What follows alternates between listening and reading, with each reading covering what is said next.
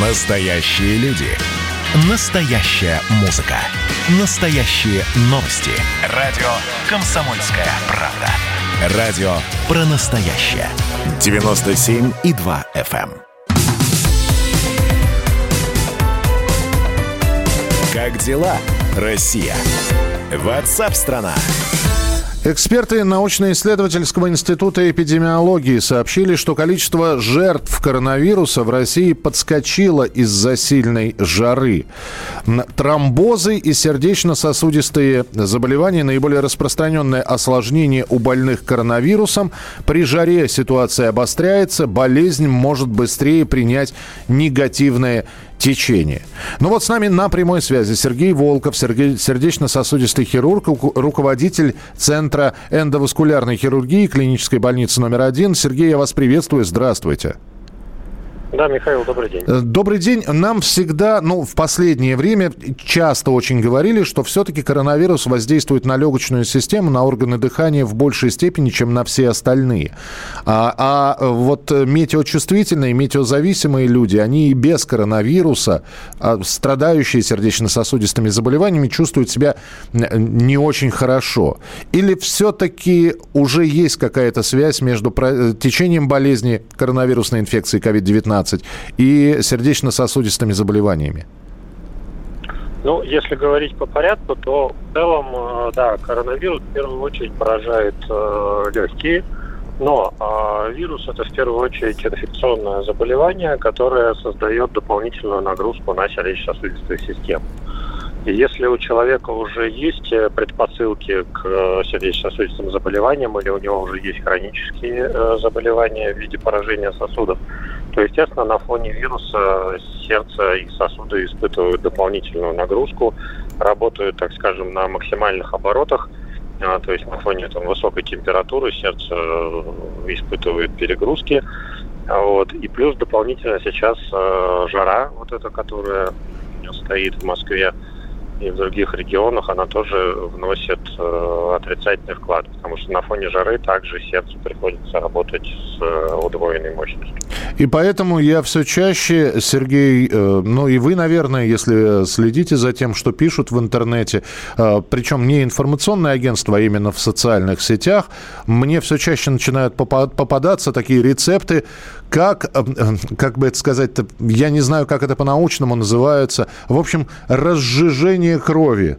Кто-то советует, а выпивайте по таблеточке ацетилсалициловой кислоты, он же аспирин, и это вам поможет. В общем, советов очень много, но хотелось бы советов от специалиста услышать. А, я бы первым делом посоветовал не заниматься самолечением.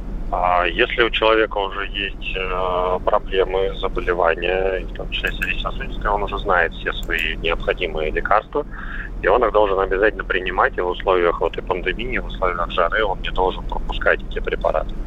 А если есть сомнения, есть первым делом он прислушивается к организму человека и чувствует, что что-то не так, сердце начинает как-то биться учащенно, или он чувствует это сердцебиение, обязательно надо обратиться к врачу, а, и рассказать о своих опасениях. Но а, если мы уже говорим о так называемом, как вы сказали, крови разжижении, то основное, что можно сделать уже без а, похода к доктору, это пить больше жидкости. То есть в условиях э, воспалительного заболевания, в условиях жары организм очень много э, выделяет жидкость через э, поры, потеем. Соответственно, кровь загустевает, и нужно больше выпивать жидкости. Да? То есть это более трех литров в день нужно пить обычной воды для того, чтобы восполнять свой электролитный баланс.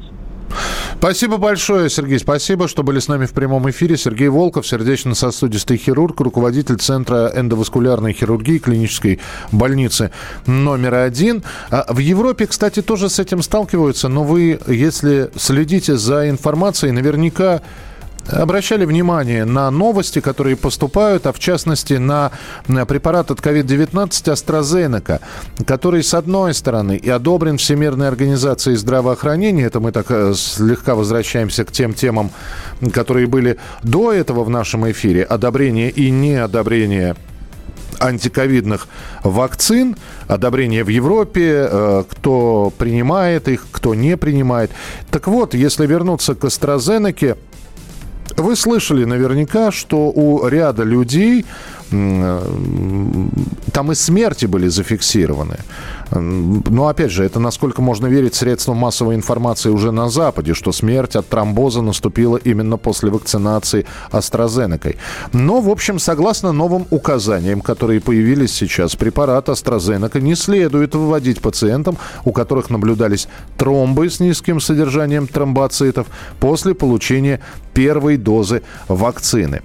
И после того, как стали появляться вот такие вот новости про AstraZeneca, про тромбозы, про то, что у людей, э, а у которых еще и сосудистые заболевания, причем в хронической стадии, и у них э, какие-то серьезные осложнения наблюдались, конечно, после этого как-то очень пере, сильно переключились, а если AstraZeneca, а вот как спутник Ви, и было опровержение, это я вот сейчас для всех говорю, чтобы к этому вопросу уже не возвращаться.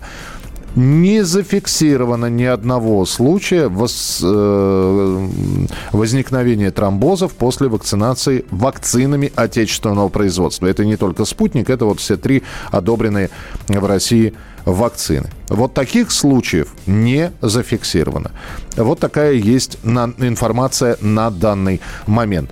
8 9 6 7 200 ровно 9702. 8 9 6 7 200 ровно 9702. Э, вижу, да, большое сообщение, вы уже не первый раз его присылаете где идет заражение, места скопления длитель, длительного контакта, транспорт и магазины, заражаются, потому что ослаблен контроль, низкая социальная ответственность, нужно строго наказывать. Я все понимаю, и вы все правильно написали, на много строчек. Я не смогу просто все процитировать, что вы написали. Да, вы абсолютно правы. Места скопления, где у нас э, люди с, в больших количествах находятся? В магазинах, да, согласен. В общественном транспорте, абсолютно верно. Вы вот пишете из Москвы и Московской области, значит, бываете в метро. Я тоже бываю в метро. Я захожу, у половины в вагоне масок нет, и еще у части маски приспущены туда, в области шеи. Вроде как все в масках входят, но как только проходят турникеты, они их э, опускают вниз. Можно сослаться на жару. Людям жарко, людям неудобно через эту марлевую маску дышать. Но то, что ответственность какая-то должна быть, да, должна. Но здесь на моих глазах подошли к девочке, у нее была маска, но не было перчаток. А Ее оштрафовали за отсутствие перчаток. То есть, э, вот непонятно. А в этот момент человек 40 мимо прошло и без масок, и без перчаток, а в некоторых случаях даже э, и без штанов. Ну или то, что на них было надето, штанами нельзя было назвать. Как дела, Россия? Ватсап-страна! Это то, что обсуждается и то, что волнует.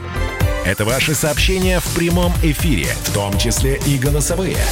Каждый будний день с 11 до 15 часов с Михаилом Антоновым. Эфир открыт для всех. Включайтесь. Радио «Комсомольская правда». Радио про настоящее.